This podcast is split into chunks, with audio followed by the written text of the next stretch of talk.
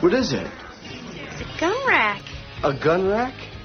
A gun rack. Yeah, right. I don't even own a gun, let alone many guns that would necessitate an entire rack. What am I going to do with a gun rack? You don't like it? Fine. You know, Wayne, if you're not careful, you're going to lose me. I lost you 2 months ago. Are you mental? We broke up. Get the net. Hello, listening people. Hello. Oh God. Is this how we're going to play this game, is it? No. Hello, Bartek. How are you doing? Good, Ryan. How are you doing, good, Ryan? Excellent. Thank you for asking. I'm doing quite excellent because we're back again. You're being a bit of a Bill and Ted right now. Oh, no, man. See, that's referencing American movie when I say man. Oh, they do go to a Wisconsin city in this film. They do. Swing. Can we just do this for the rest of the episode? Please? Sure. Oh, no. And then I become... Wait, episode of what? Oh, Pictures Pow Wow, our podcast. Oh, that's why I have this thing in front of me. I was going to say black thing. That would have sounded bad, but microphone in front of me. Microphone. Thank you, fucking Bartek. New year, same Bartek. So, hey, we've got Pictures Pow Wow, and I'm sure Alice Cooper could give us a deep dive history of why we're called that, because he knows a lot about history. He knows about Native Americans. He knows a lot, and God, I love Alice Cooper. Milwaukee, I can't remember. I've seen him live. Alice Cooper's great. Very entertaining, very informative guy. I saw him in Wayne's World, I think. In Wayne's World? You think, sure. But you don't. You saw him in that 70s show. Yeah, I was like, was he in that? I remember Kiss was in it. He was in a dream sequence that Eric was frightened about Donna being left alone at the radio station with him, and then Eric comes over and he's got his snake and he's like, "How about we feed your boyfriend to my snake?" And it's just great. Alice Cooper's awesome. And then he gave a love bunch, that guy. And then he gave a bunch of trivia about the Native American roots of the name Point Place. He probably would have, but that was set in Wisconsin, right? Too. Yes. Everything's set in Wisconsin. Is it actually an important location in America, or is it just a fun one to put things in? I guess. I don't know. Americans, let us know, because we're here to talk about Wayne's World. It's where Bob from that first feature film starring Michael Myers. Yeah, we've done the second, and we've done the career-killing one. We did. No, we haven't done Cat in the Hat. That did kill his career majorly, too. Okay, well, I actually have some Love Guru was after. Oh, yes, but... Cat in the Hat was supposed to be like that, but I have a lot of trivia about Cat in the Hat that actually relates to this. I haven't seen it, but I'm into. You'll be into it so much because Wayne's World is the film we're talking about. Listening people, if you have not seen Wayne's World, we recommend that you do. In fact, Bartek recommended Wayne's World. This was his pick. He's to blame. And if you haven't seen it before, well... I'm so sorry. Well, we're going to be discussing it, plot points and gags and all. So ye have been warned. Now, Wayne's World is a film that we have both seen before. We both have a familiarity with it. We've referenced it sporadically throughout our podcasting experience. There's many times over where I say, hey, that person's in Wayne's World, or you'll reference a gag from Wayne's World, or you and I will have debates about sequels, and you'll bring up, well, the Wayne's World sequel's a great example of one that works. And so it has always been looming over this podcast, like Mike Myers himself. We'll get to it later, but we actually have a dangling question from years ago about Wayne's World. Oh, okay, and I'm glad that you remember this question so you can ask it. Mm-hmm. But Mike Myers is also this figure that we have referenced and talked about and discussed his films over the years. He's somebody, I think it's fair to say, he was a comic titan when we were growing up. Yeah. He was around, and so everyone our age knew of Mike Myers and liked him. I didn't really know anyone who didn't like Mike Myers my age. Everyone had their entry point, whether it was Austin Powers or Wayne's World. Or like, even beyond the fact that, you know, I like Wayne's World a lot, one of the big things for my decision this episode was just, I just want to see a Mike Myers film. You just want to, and you could have chosen Austin Powers too. We've done number one. I could have chosen Bohemian Rhapsody. You could have done Young number two. Which Rob Lowe Rob Lowe's in Wayne's World. I picked the Rob Lowe and Mike Myers joint. Their first one together. On movie form, at least. I don't know. He probably was on SNL at some point. This is an SNL character, Wayne and Garth. I think one of the trivia points mentioned that, like, in doing this film, Rob Lowe realized, like, hey, I actually have, like, a bit of a talent for comedy or something. Mm-hmm. So maybe Rob Lowe's very funny. I love Rob Lowe. He's a very funny dude. As I've stated on this podcast, his casting in Austin Powers 2 is one of the greatest casting choices in any film ever. You've been saying that for years. He is so pitch perfect as a young Robert Wagner while still having his own silly flair. I always think about him crying in Austin Powers 2 when Dr. Evil's bouncing the globe, the big inflatable globe, and it keeps hitting him in the face. And he goes, what are you going to do? You going to cry? You going to squirt some eye? And then he was like being indignant and then he starts crying, right? Yeah, I remember that. He tries not to cry and you don't even get the sense that he is going to cry. That's what I mean. Dr. He Evil goes from indignant to... That is one of the greatest comedy cries I've ever heard. But... Wayne's World, do you remember your first time watching this? Can you lead us down that road? I'm pretty sure it would have been just before the mid-2000s. We borrowed the DVD from Blockbuster and we watched it. I think it was one that my mum was like, oh, yes, I remember this was a funny film. We watched together. I remember my stepbrother was there and, yeah, we really enjoyed it. Mm. I distinctly remember when we watched the Bohemian Rhapsody scene. Someone, it might have been my mum, specifically laughed and pointed out the fact that, like, the drunk guy said, like, let me go. So I always had it in my head that, like, oh, he didn't want to be there. That's why he said, let me go. But no, he was into it in the film. Similar experience. We got this on video and then DVD. And so I've grown up with this. It's always been there. I still associate Mike Myers with Austin Powers, but Wayne's World has also... I've seen Austin Powers more than this, so yeah, probably me too. I've seen them equal, but there's more Austin Powers films to play with. I've seen the second Wayne's World only a handful of times. I've seen the first one way more. It's pretty equal for me. Maybe this one just a bit more since it's the first one, but I usually watch them back to back. As stated a moment ago, Mike Myers was this figure in my childhood. But the thing about Wayne's World as well was, because of my parents' taste in media, pretty much everyone in this movie was in my wheelhouse. So many actors in this are here, and it feels, when I come back to it today, like a little reunion special of every one of these actors that I loved so much from film and television in this era are all in here. They're all here. We have the guy who is the what is he? The owner, the manager of the place that they eat at. Noah. No. Where they eat.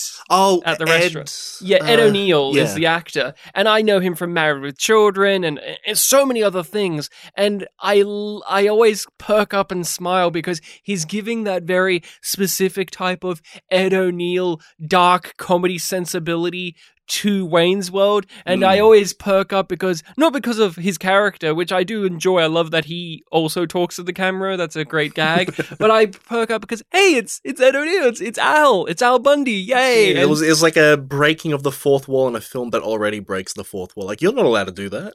And there's just so many of those people here that I just, as a kid and even more so today, it just gets me giddy of all of these familiar faces, and all of them are doing fantastic work. Everybody here is doing something brilliant. If anything, the only person that we know to be brilliant now in retrospect, but we know to be brilliant that does very little here, is Chris Farley. Chris Farley's here for a scene of exposition. Yeah, apparently this was also his film debut. And so they didn't know how to tap into that. They do in the sequel.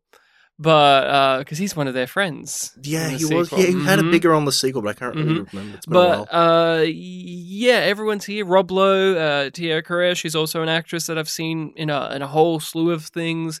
Yeah, it's just one of those where I can't even remember the first time. I do know, and I'm curious to hear from you, of some of your big, like, gut bust laugh or like big laugh out loud moments in terms of, like, when you think back to Wayne's World, like throughout your youth? Because to me, it is when they interview Noah on the show.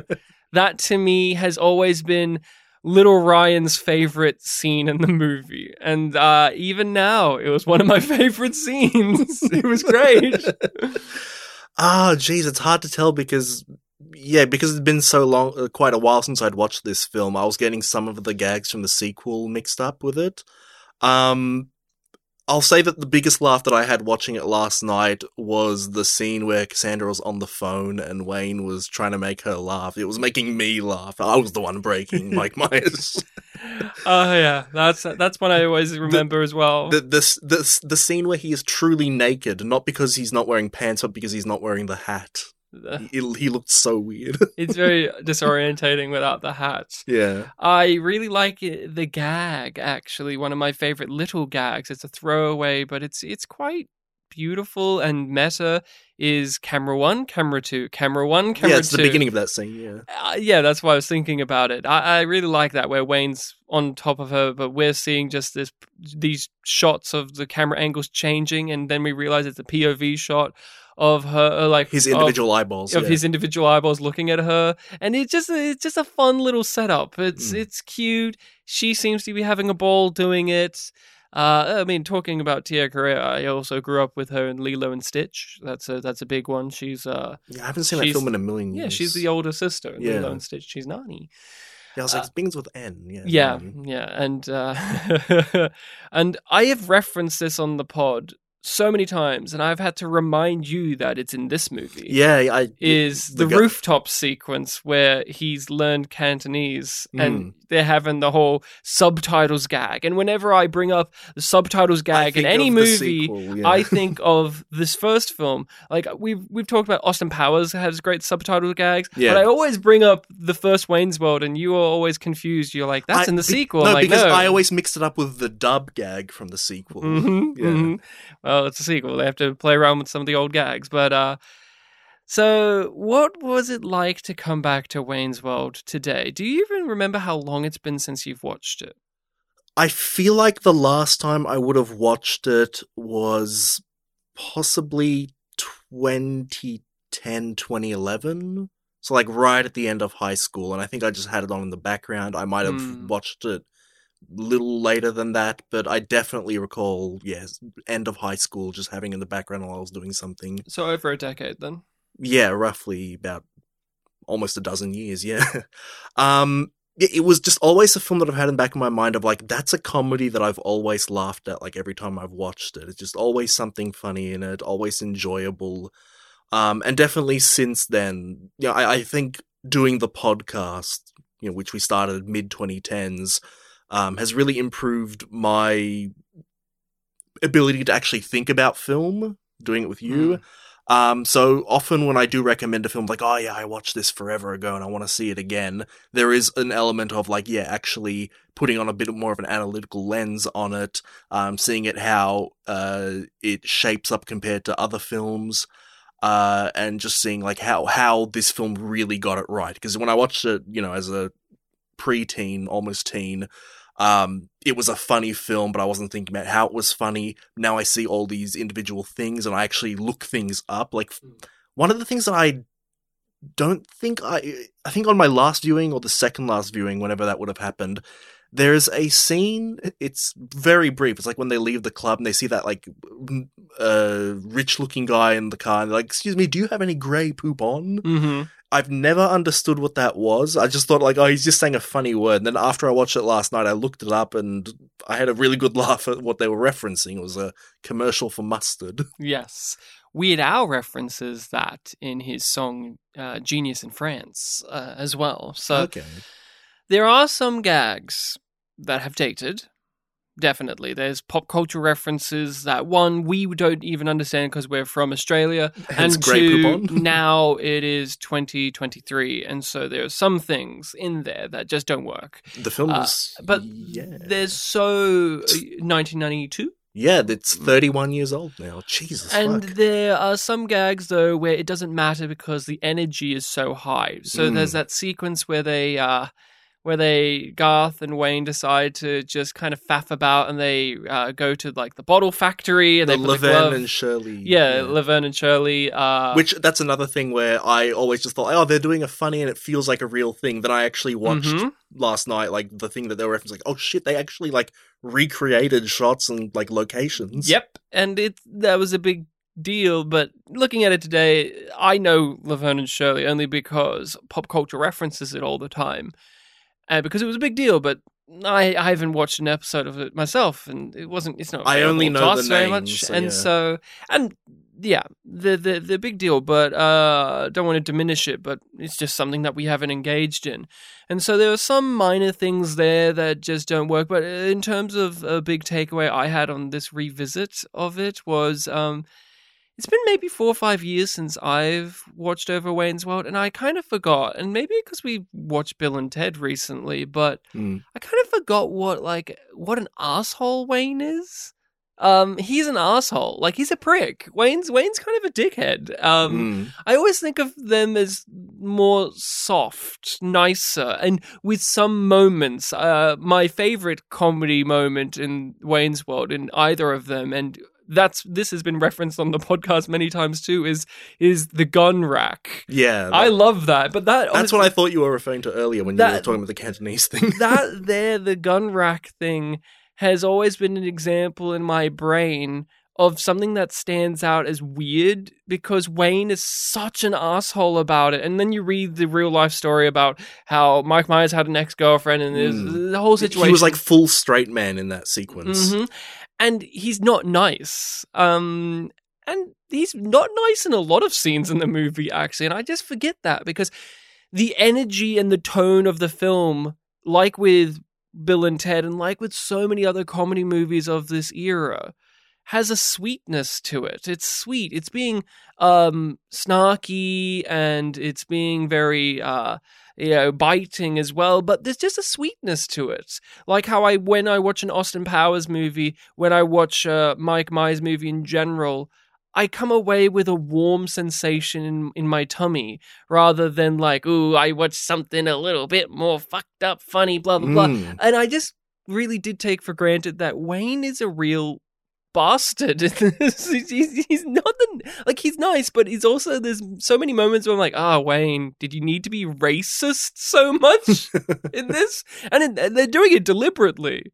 It's not as if they're unaware, but I became unaware of it over time without having revisited it for a while. I mean, yeah, again, having revisited it, quite a while since my last viewing, my perception of this duology, this world of Waynes, was that like, oh yeah, this is a sort of wacky world where like a gag will happen and it's always kind of that energy. But when you start the film, like for the first half, it's very much kind of in the real world with just these random non sequiturs that come. Like after they finish their first show that we see in the film, they go out, they sing a song, they go to the diner and, they have an encounter with people, then they go to a club and it's like, okay, these guys are just like living a life that, and we're seeing like moment to moment of them doing this like Friday evening routine. And then when you do have the gags that happen where it's like, oh, now we're doing the product placement gag, which is another one that I really love. Let's open this door and there's a bunch of people training for some battle in there. Well, that was the one where they were really pointing out, it's like, oh yeah, I just really wanted to do this specific random thing. And it just, the perception of this franchise is always like, oh yeah, just like anything crazy could happen. But it almost feels like, and they actually get away with it too, of, screw what a normal film would do. Let's now just do something really random. But it gets away with it because it feels like, actually, I don't really know why they get away with it, but it just really works. Well, it feels like because they're playing with the format of what this movie is. It's doing the quote unquote movie plot where you have, and Saturday Night Live adaptations do this a lot, which is you have the character and they have their little show, their show or their creative endeavor, and then some corporate business person comes in and swoons and sways them to come over, and then they're stuck in this oh, isn't the Hollywood system evil and corrupt, blah, blah, blah. Weird Al also did this with UHF. Yeah. It's a tried and true story, but they're so bare bones that it allows you to do anything else you want as long as you keep sticking to those bare bones. And I think that's what makes Wayne's World work, is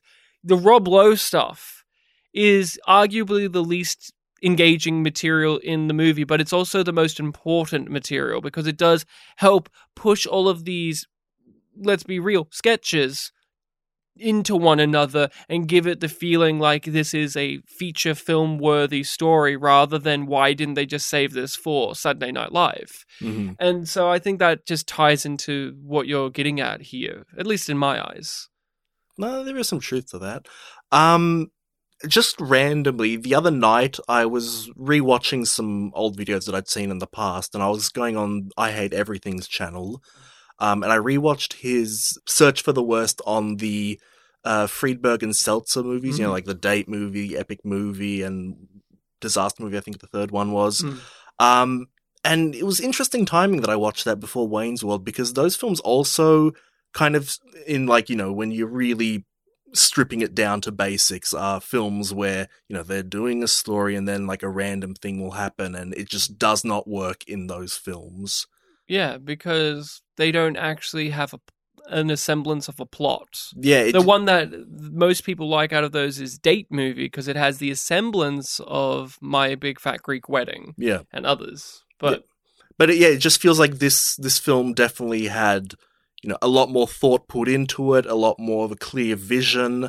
And it just worked so much better, and it just feels like, oh man, they want to be Wayne's World, it almost feels like, but they just failed to get there. I'm always displeased when people want to ask which one do you prefer, Bill and Ted or Wayne's World? Because they have a lot of similar things in common. The late 80s, early 90s, you know, dudes that hang out and they're just best friends and they go on some wacky little adventure. And I do think there's enough differences between the two. And I appreciate that in Bill and Ted, they don't have any conflict with one another. The closest they get is one of them makes a remark about the other one's mum, and then that's it. And then it's like a minor explosion, and then that's it.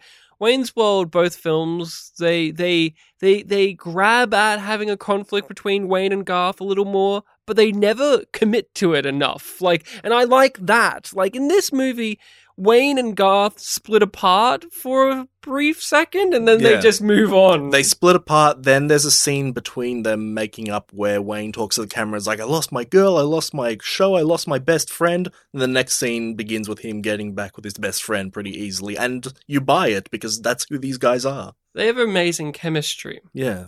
Dana Carvey and Mike Myers have amazing chemistry. The scenes where they're sitting on top of the car looking at the plane fly overhead are the ones that I think about when I think about the two characters together, more so than their actual Wayne's World show. Those are the scenes, or when they're in the restaurant and they're trying to get Garth to talk to the dream girl and all of that, the dream woman, Foxy. And I think of those moments, and there's just underneath all of the look how like clever and meta and smarmy and like snarky we are, there's just something pleasant to it all. I like all of Wayne's friends, like that guy who constantly says that he loves you. or when they have to go do the final mission of the movie and they go to the TV station, and you have what's the guy's name? Kurt Fuller? Yeah, Kurt Fuller's the actor. Was it Raymond? Yeah, Randall or something. Kurt Fuller's character, who we have seen throughout the course of the movie become like them, but he's still a corporate suit dork. And then I love the scene where he's, sorry to interrupt you, but the scene where he's teaching them how to do the countdown. Why? Because you just don't do that. You just don't say. No, I adore that scene as well. Yeah, Russell. And Russell, there you go. It's an R name, like you are Ryan. Yeah, just throughout the film, every time you see them do it, it like gets a little bit better. Like the first time Wayne and Garth like going along with it, the guy's like, yeah, look, I'm doing it. But then at the end of the film, it's just, yep, he's doing it. He learned. They learned. Russell's a great character. I like how He starts out in suits and then eventually he's in just like track suits and shirts, and he's just using their vernacular and their colloquialisms and platonic relationship. Oh God. I forgot about that actually. Oh my Lord. The here's what we learned. I liked Rob Lowe's one, what he learned, and how very much like, you know, just because I'm handsome and have a beautiful bod and all of that. When I saw him do that, I was like, is he going to start dancing? Like, I feel like I've seen him like randomly start dancing before, but no, that didn't happen. You want Rob Lowe to dance. Like, I thought he was going to like rip off his shirt and he had like, a, you know, ballet guy clothes or something. Mike? Do the film again and add that. Bartek wants Rob Lowe dancing. Do the mega happy ending, but with extra ballet. So, what was some of your favorite moments on this viewing? Again, yeah, the making Cassandra laugh was great. I really, and also again the countdown saga.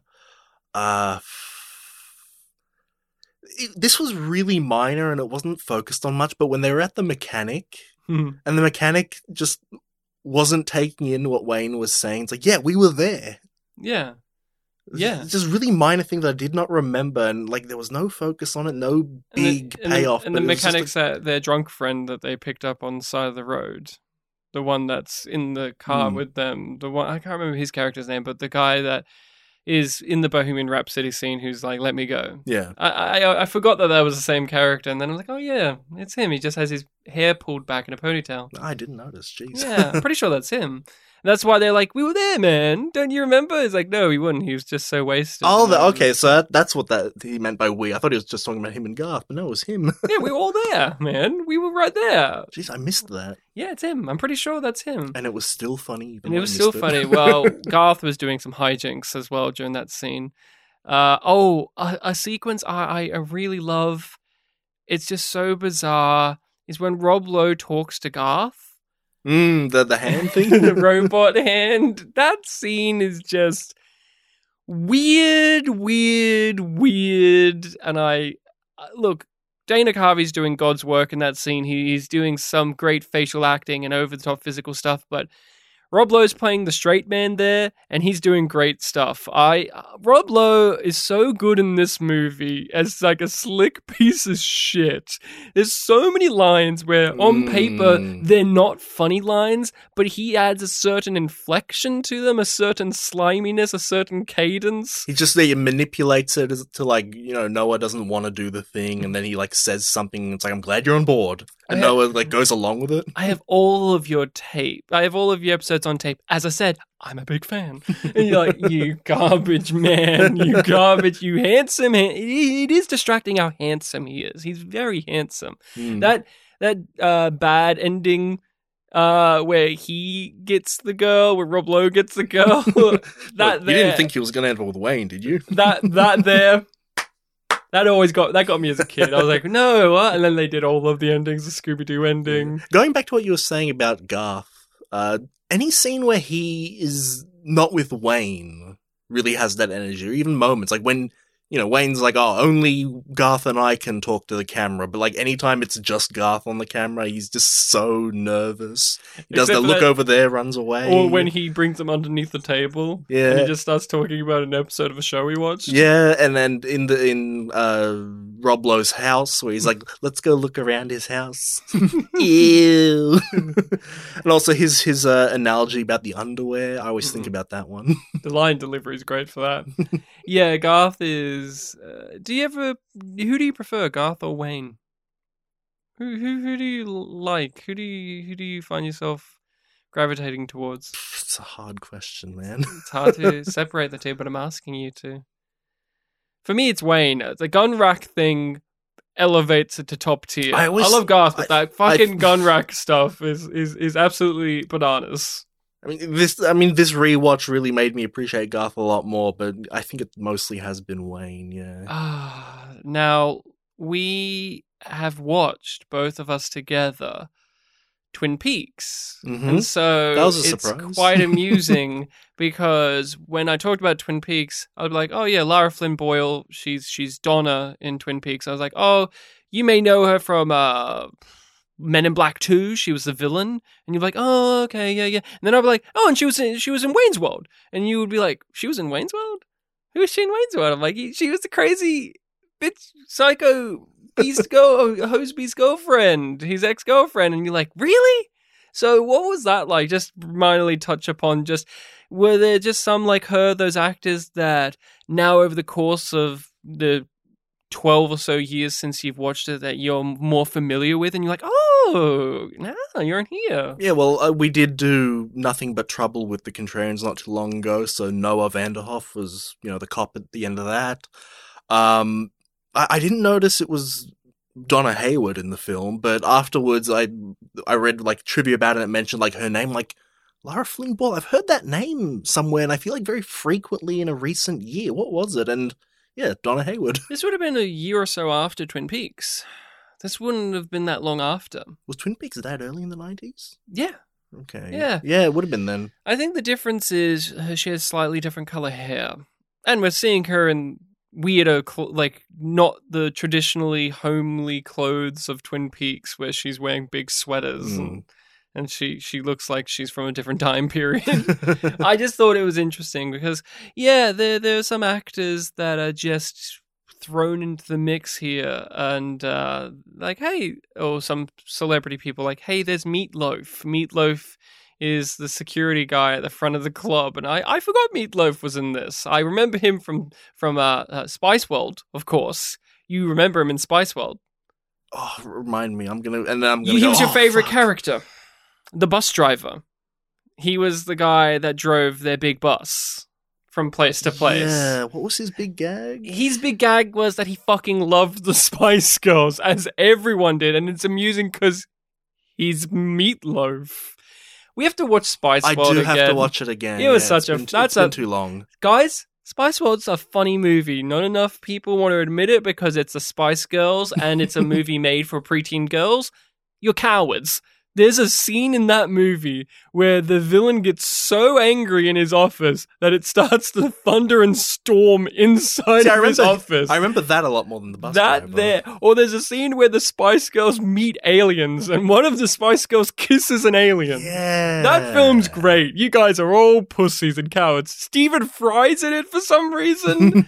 We could go on for years. I do want to watch that again now. One of my big laugh moments was Cassandra and the snake during her music video and just how she was grappling with that snake. And there was a really funny moment where we couldn't see where the snake's head was. It was like behind her and she's lip syncing to her song. And just the actress put on this expression on her face that clearly the snake had gone like, down there, like in her butt or somewhere else. And she just, the expression on her face was funnier than if she said any lines of dialogue about it. And so, and I really got a gut bust laugh of, she has the snake and they've walked off the set. She's now going to catering. And she just like so casually hands the snake to Rob Lowe, and Rob Lowe's reaction to holding this big snake really got me. And he holds it for the rest of the scene. He holds it for the whole scene, and it was wow, really loved that. Speaking of,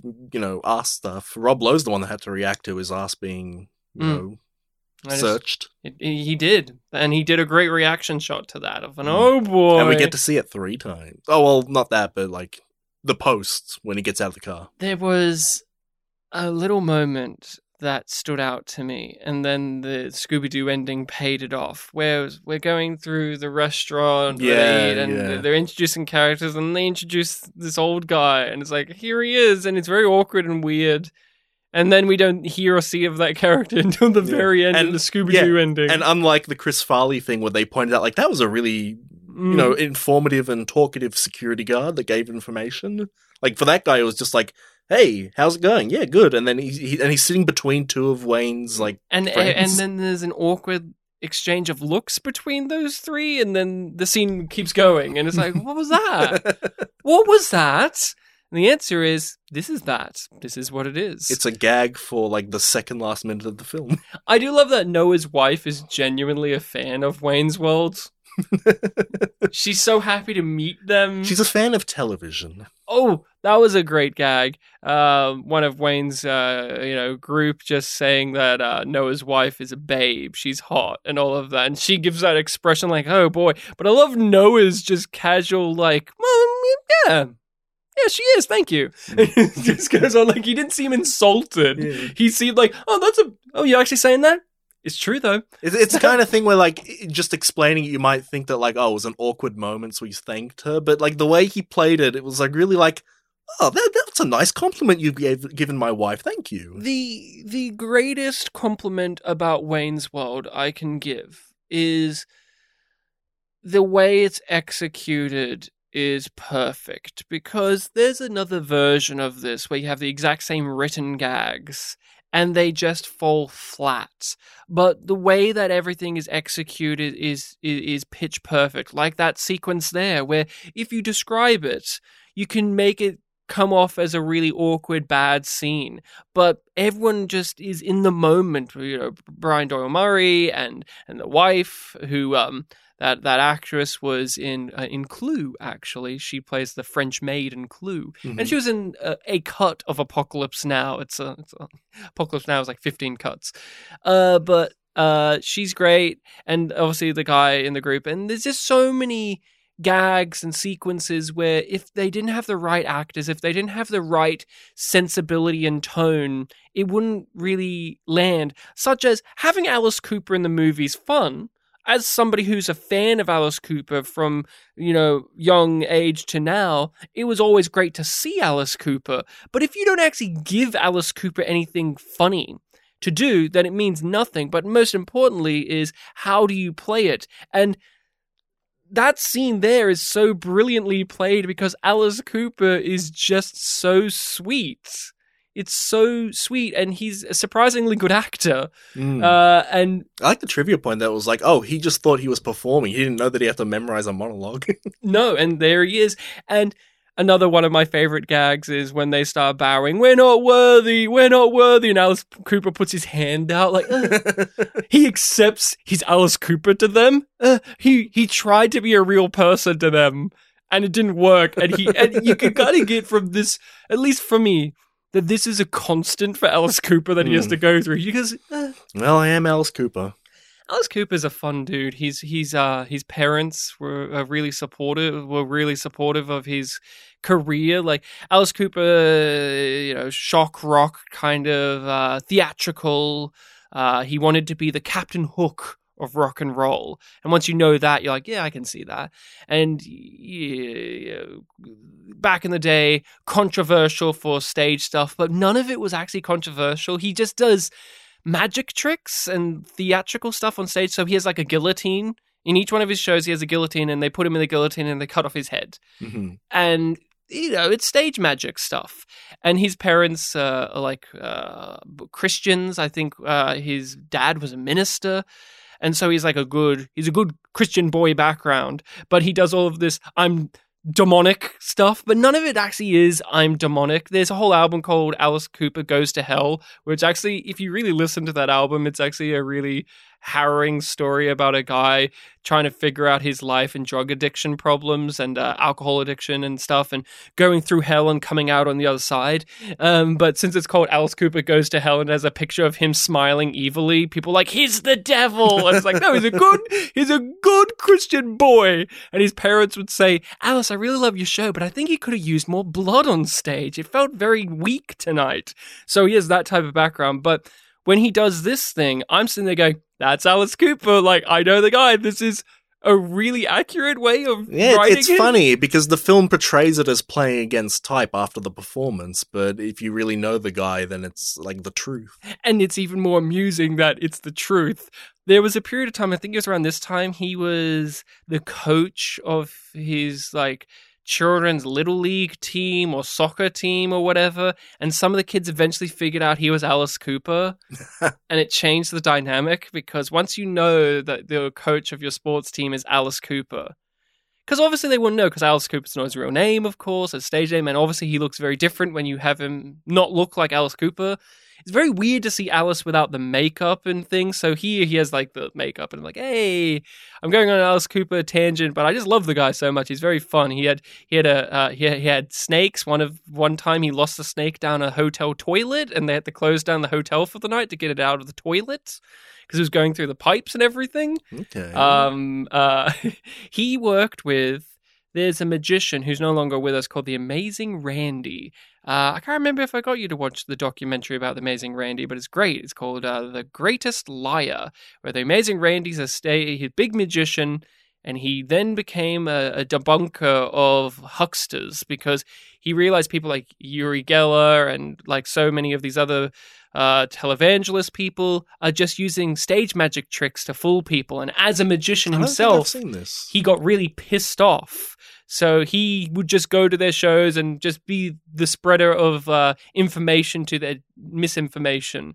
And he toured with Alice Cooper for several years because he did all of the props and stuff and everything. And so he always looks old. He's this also gay magician. One time, Alice Cooper and his band got pulled over by the cops because they thought, rock and roll van. But Alice Cooper and his group were into beer. They didn't do drugs. They were into beer. So James, The Amazing Randy tells of the story where it's like, we got pulled over. The cops were very confused because they thought hard rocking Alice Cooper is going to be a bus full of drugs. And instead they were confused when it was just beer, Bibles, and one gay old magician. And they looked at me like I was scum because I didn't make sense in the group. And I just think about that a lot. But that's my random tangent aside. Now, what was the Wayne's World question that we've had lingering?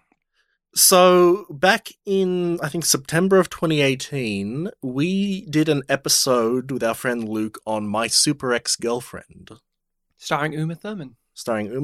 Luke Wilson. And Rainn Wilson. That's true. Not related to Luke.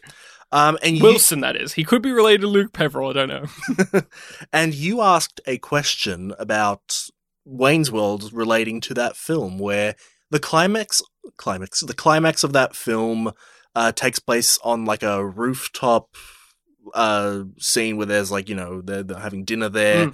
And you asked the question, like, is this the same set as in Wayne's World, as from the Cantonese scene in Wayne's World? And we were stuck on it for a while. I was leaning no, and you were like, oh, we have to check out Wayne's World at some point and come back and answer this question. I had a quick look to see, like, okay, is My Super Ex-Girlfriend any stream thing? It was on Disney Plus. Thank you, Disney. And thanks to, you know, the fact that I could see the timeline of the episode and when to start the film, I gathered, like, okay, it's about an hour, 20 minutes in. So I watched that scene from My Super Ex-Girlfriend, and I don't think it's the same. You know what?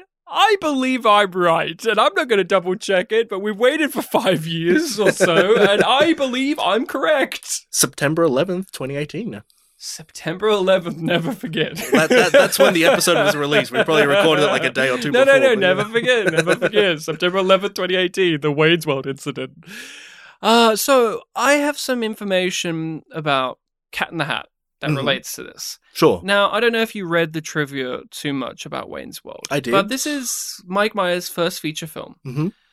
And from all accounts, from the director to Dana Carvey to literally everyone, he was a massive asshole in the production of this movie. Yeah, I was a bit saddened to see all that. He was going through some family troubles as well, which we have also seen be referenced when we did So I Married an Axe Murderer, right? Where one of the characters he plays is based on his like Scottish father and all of that. So he had a very deep connection with his father, who was dying during the production of this. And then apparently in Wayne's World 2, there's a whole sequence where he goes like Wayne is in the desert or something or other, goes on a spiritual journey, and that there actually unlocked something in Mike Myers himself to help process the grief of his father's passing. So this era of his life is very much a blur for him. He even talks about that in interviews. Yeah. He doesn't really remember making Wayne's World as much because it was. He just remembers finishing it, and then my dad was dying, and it's a whole ordeal. So he was going through a lot, but the director specifically hated him. Yeah, she had to assign her daughter to manage him because she couldn't manage this prima donna asshole. And her daughter hated her for it. And her daughter forever hated her for it. And it's sad because, yeah, we like Wayne's World. It's very fun. It's cute. And years later, pretty much everyone in this production has forgiven Mike Myers, have been, we're okay with you. But why I bring up Cat in the Hat, and that is one of the nails in the coffin of his career.